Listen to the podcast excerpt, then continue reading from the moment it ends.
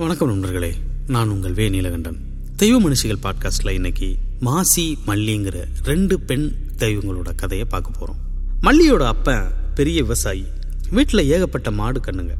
அதுங்களை பார்த்துக்கிறதுக்கு வெள்ளான்னு ஒரு வேலைக்காரனை வச்சுருந்தாரு. பய ரொம்ப பொறுப்பான ஆள் நேர்மையான பயலும் கூட. மல்லி எங்காவது வெளியில் போகணும்னா கூட்டு வண்டி கட்டிக்கிட்டு அவன் தான் கூட்டிகிட்டு போவான்.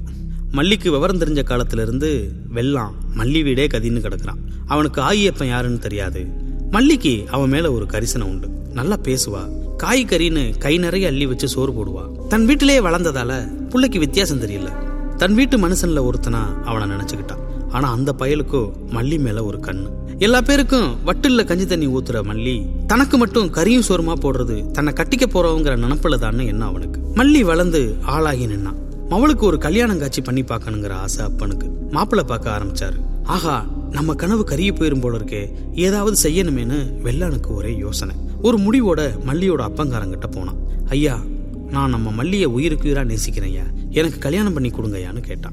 மல்லியோட அப்பங்காரனுக்கு மீச துடிச்சிருச்சு. தம் வீட்டுல பண்ண வேலை செய்யற பைய தன்கிட்ட சரிக்கு சமமா வந்து பேசுனது மட்டும் இல்லாம உன் மவளை கட்டித்தான்னு வேற கேக்குறானேன்னு வேகம். உள்ள போய் திருக்கவாள் எடுத்துக்கிட்டு வந்து ஏழை போக்கத்தை பயல யாருக்கிட்ட வந்து பொண்ணு கேட்கற உனக்கு சோறு போட்டு வளர்த்ததுக்கு காட்டுற விசுவாச மாடா இதுன்னு சொல்லிக்கிட்டே விளாசி எடுத்துட்டாரு.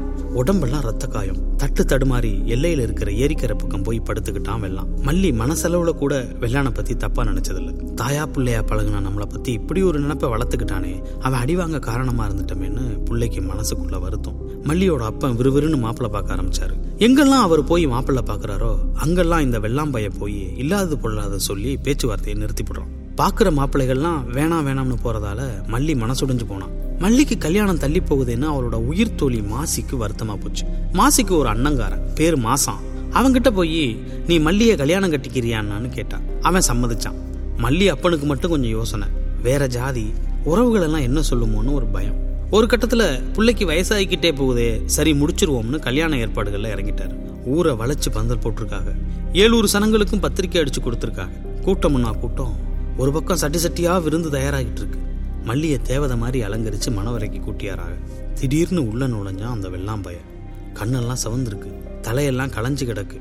மல்லி எனக்குன்னு பிறந்தவ அவளை எப்படி இன்னொருத்தனுக்கு கட்டித்தருவேன்னு மல்லி அப்பங்கிட்ட சண்டை போட்டான். எல்லாரும் சேர்ந்து அவனை பிடிச்சி வெளியில தள்ளினாங்க. எல்லாரையும் திமிரி தள்ளிட்டு மேடையை பார்த்தான் வெல்லாம் மல்லிக்கு பக்கத்துல மணக்கோலத்தில் மாசம் உட்காந்துருந்தான் அந்த காட்சியை பார்த்த உடனே இன்னும் கோபம் தலைக்கேறிடுச்சு. விறுவிறுன்னு மணமேடைக்கு போனான். இடுப்புல செருகி இருந்த கத்தியை எடுத்து மாசம் மூக்க அறுத்து போட்டுட்டு ஓடிட்டான். எல்லாரும் அதிர்ந்து போயிட்டாங்க. ஒருத்தனை கழுத்து இருக்கிறத விட கொடுமை மூக்க இருக்கிறது. மானம் மறுவாதி எல்லாத்தையும் அறுத்து போட்டு போறதா அர்த்தம். மாசா மயங்கி சரிஞ்சிட்டான். மல்லி திகச்சு போய் நின்னான். தன் அண்ணங்காரன் மூக்கறுபட்டு நிக்கிறத பார்க்க சகிக்கல மாசிக்கு. இத்தனை சனங்கள் இருந்தும் அண்ணனை மூக்கறுக்க விட்டு தன் குடும்பத்தையே அவமானப்படுத்திட்டாங்களேன்னு ஆதங்கம் அவளுக்கு. தானும் அதுக்கு காரணமாயிட்டமேன்னு வருத்தம். இறுகி போய் உட்கார்ந்து மாசி அப்படியே எழுந்து நடக்க ஆரம்பிச்சான். எல்லா சனங்களும் ஓடி போய் அவளை தடுத்தாக. நிக்கல. கண்ணுல தண்ணி வடியுது. நிலகுத்தி நிக்குது பார்வை. தோழி இப்படி நிலகுலைஞ்சு போறாளேன்னு மல்லிக்கு வருத்தம். அவளும் எழுந்து மாசி பின்னாடி ஓட ஆரம்பிச்சான். ரெண்டு பிள்ளைகளும் கை கோத்துக்கிட்டு காடு மழை பார்க்காம நடந்துகிட்டே இருந்துச்சுங்க. அவங்க பின்னாடி வந்த சனங்களால அதுகளுக்கு ஈடு கொடுத்து நடக்க முடியல. இப்படி போன பிள்ளைக வனாந்திரத்துக்குள்ள இருந்த ஒரு மாட்டுப்பட்டிக்குள்ள போய் சாப்பிட ஏதாவது கொடுங்கன்னு கேட்டுச்சுங்க.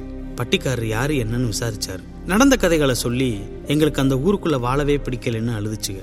பட்டிக்காரர் இறக்கப்பட்டு சோறு பொங்கி நெய் விட்டு கொடுத்தாரு. நாலஞ்சு நாள் பட்டியில தங்கியிருந்த மாசியும் மல்லியும் ஐயா பட்டிக்காரரே நாங்க மேற்கு அடிவாரத்தில் இருக்கிற எங்க சொந்தக்காரங்க வீட்டுக்கு போக போறோம். எங்களுக்கு கொஞ்சம் சந்தன கட்டைகளும் ஒரு தீ கடைக்கோளும் தர முடியுமான்னு கேட்டுச்சுங்க. அவரும் கொடுத்தாரு. ஆளுக்கு ஒரு பக்கம் நின்று சந்தனக்கட்டை வண்டியை இழுத்துக்கிட்டு அப்படியே எதிர்ப்பக்கம் இருந்த அடிவாரத்தை நோக்கி நடக்க ஆரம்பிச்சிச்சுங்க.